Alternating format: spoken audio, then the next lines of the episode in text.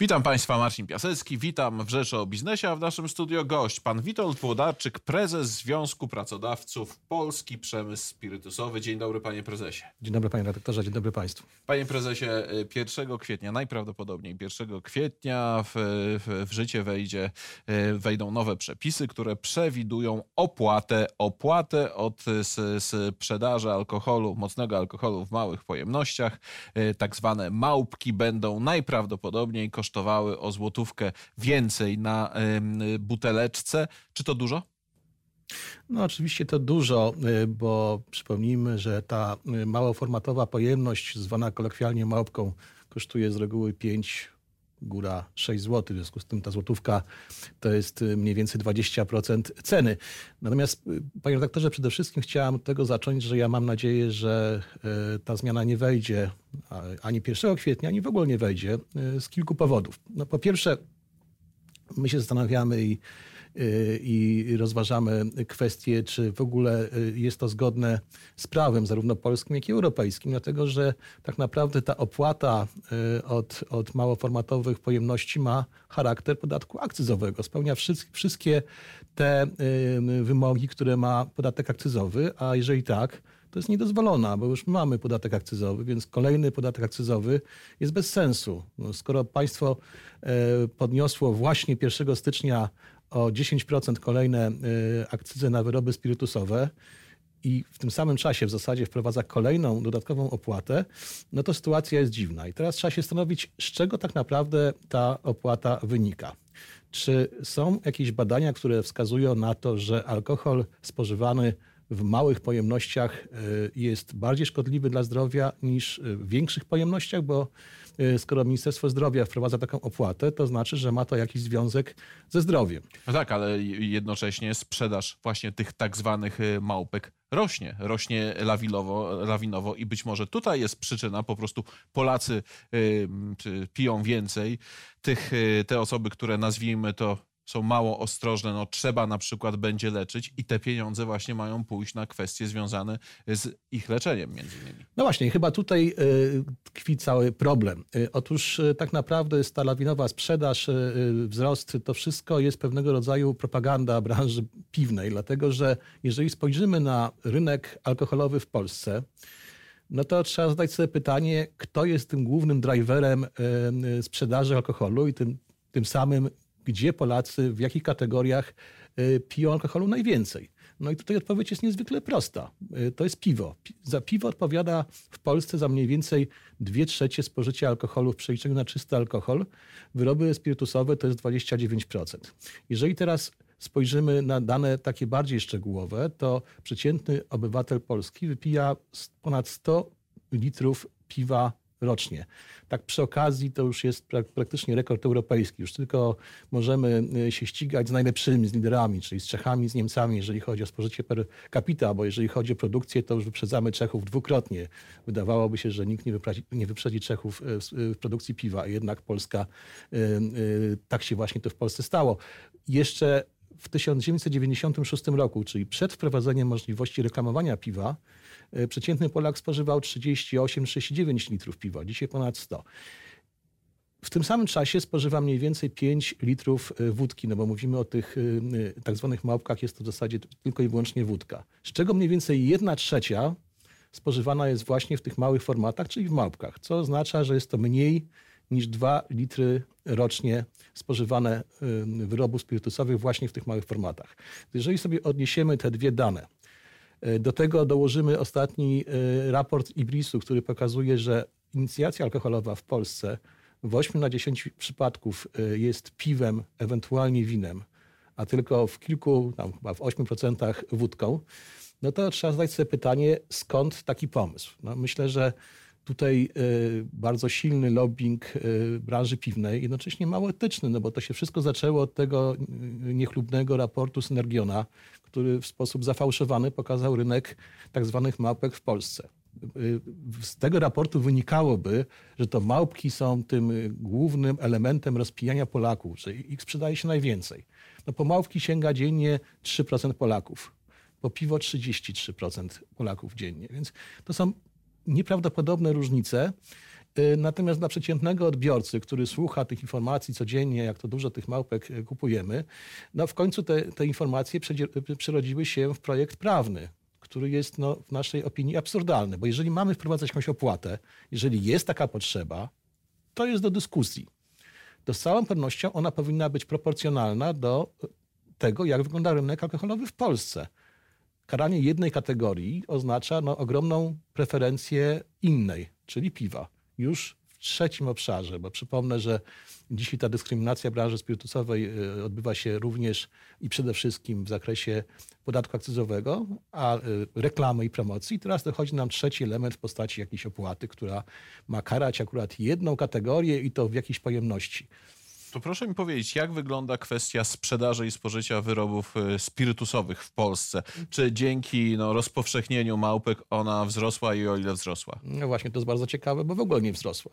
Spożycie wódki wręcz spada. Owszem, rośnie spożycie whisky, rośnie spożycie y, wódek premium, Natomiast ogólna kategoria wyrobów spirytusowych w Polsce jest na stabilnym poziomie. To, to jest, są albo wzrosty 0,5%, albo spadki 0,5% z roku do roku.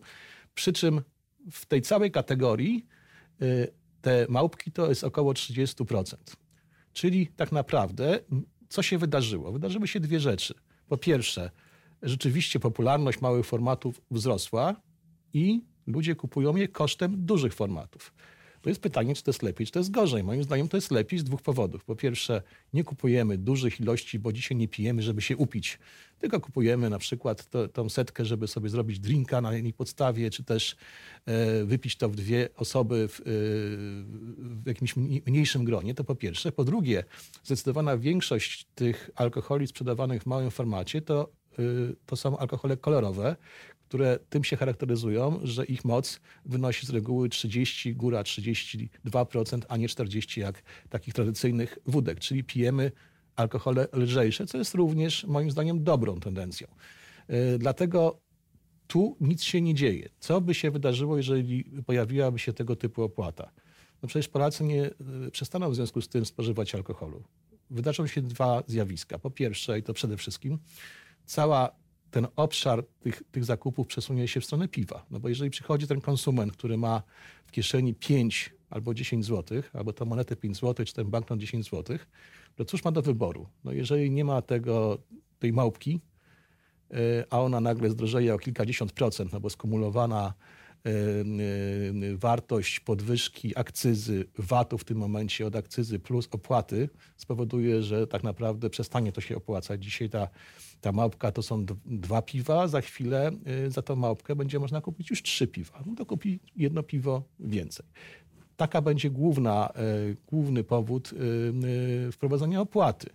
Co więcej, i to jest chyba informacja, która nie dociera do, jeszcze dziś do osób, które planują tą zmianę, spadną znacznie wpływy akcyzowe. Dlatego, że jeżeli przesuniemy ten popyt z tych wyrobów spirytusowych, którzy, którzy, które to, od których płacimy bardzo dużą akcyzę na piwo, to przychody państwa z tytułu akcyzy spadną i ta opłata y, w żaden sposób tego nie będzie w stanie zrekompensować. Wspomniał Pan o tym, że będziecie się starać, żeby ta opłata w ogóle nie weszła w życie. To znaczy, co zrobicie? No, jest przygotowywana w tej chwili duża opinia prawna na podstawie prawa europejskiego. My jesteśmy członkiem struktur europejskich również jako Związek Pracodawców Polski Przemysł Spirytusowy. E, będzie analizowane przez prawników prawo polskie, nasze krajowe. I jeżeli wykażemy, że ta opłata nosi znamiona podatku akcyzowego, w moim przekonaniu tak właśnie jest, no to zgodnie z prawem nie może być ona wprowadzona. To, czego oczekujemy i o czym mówiliśmy w Ministerstwie Zdrowia już na początek, to przynajmniej rozpocznijmy dyskusję na ten temat i, i odroczmy ten moment e, wprowadzenia tego podatku, jeżeli w ogóle ma być wprowadzony, aby przedyskutować, czy z punktu widzenia prawa jest on możliwy do wprowadzenia, a jeżeli nie, to może trzeba go zmodyfikować, ale przede wszystkim, jeżeli ma być wprowadzony, to ma być wprowadzony w sposób sprawiedliwy, żeby nie był preferencją dla określonej branży a dzisiaj taką preferencją zdecydowanie by był. No tak, ale w ogóle branża alkoholowa uchodzi za y, bogatą i te podwyżki akcyzy, które się przełożą no, na jednak niewielkie wzrosty, wzrosty ceny, ceny mocnych alkoholi, plus ewentualnie ten jeden złoty dotyczący małpek, no to nie wydają się takie kwoty, które właśnie państwa branże są w stanie jakoś naprawdę tutaj poruszyć. No, w przypadku tych małych formatów, jeżeli skumulujemy sobie trzy elementy, czyli, tak jak powiedziałem, akcyza, za tym idzie VAT, wzrost VAT-u, po drugie opłata, po trzecie od nowego roku wzrost, wzrost kosztów funkcjonowania przede wszystkim energii, ale również wielu innych kosztów pracy, płaca minimalna itd., tak itd. Tak My szacujemy, że ten koszt będzie około 40% wyższy. W związku z tym to już się przełoży w sposób bardzo konkretny na bardzo wiele elementów. Po pierwsze na konsumenta, po drugie na zakłady pracy, czyli tych producentów, szczególnie tych mniejszych, którzy nie wytrzymają tej ceny i po prostu upadną. To nie jest jakaś teoria, bo proszę zwrócić uwagę, co się stało z gorzelniami w Polsce. One kiedyś stanowiły bardzo istotną część krajobrazu polskiej wsi. Dzisiaj po prostu ich nie ma. Zostało ich 50, y, pracujących jest kilkanaście i tak naprawdę raczej w formie muzeum, ciekawostki niż czegokolwiek innego.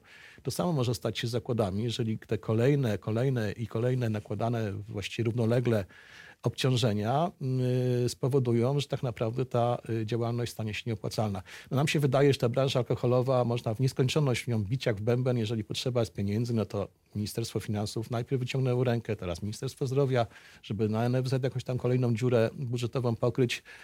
I tak można w nieskończoność, no bo nikt tej branży nie będzie bronił, no bo kto będzie branży alkoholowej bronił? Jeżeli ktoś jej broni, to może ma problem z alkoholem, więc taka y, sytuacja powoduje, że rzeczywiście y, jest duża pokusa, żeby y, te podatki w nieskończoność podwyższać. No ale jest coś takiego jak krzywa Lafera, która powoduje, że gdzieś w pewnym momencie to staje się kontrproduktywne. W przypadku branży spirytusowej pojawia się jeszcze jeden bardzo istotny element.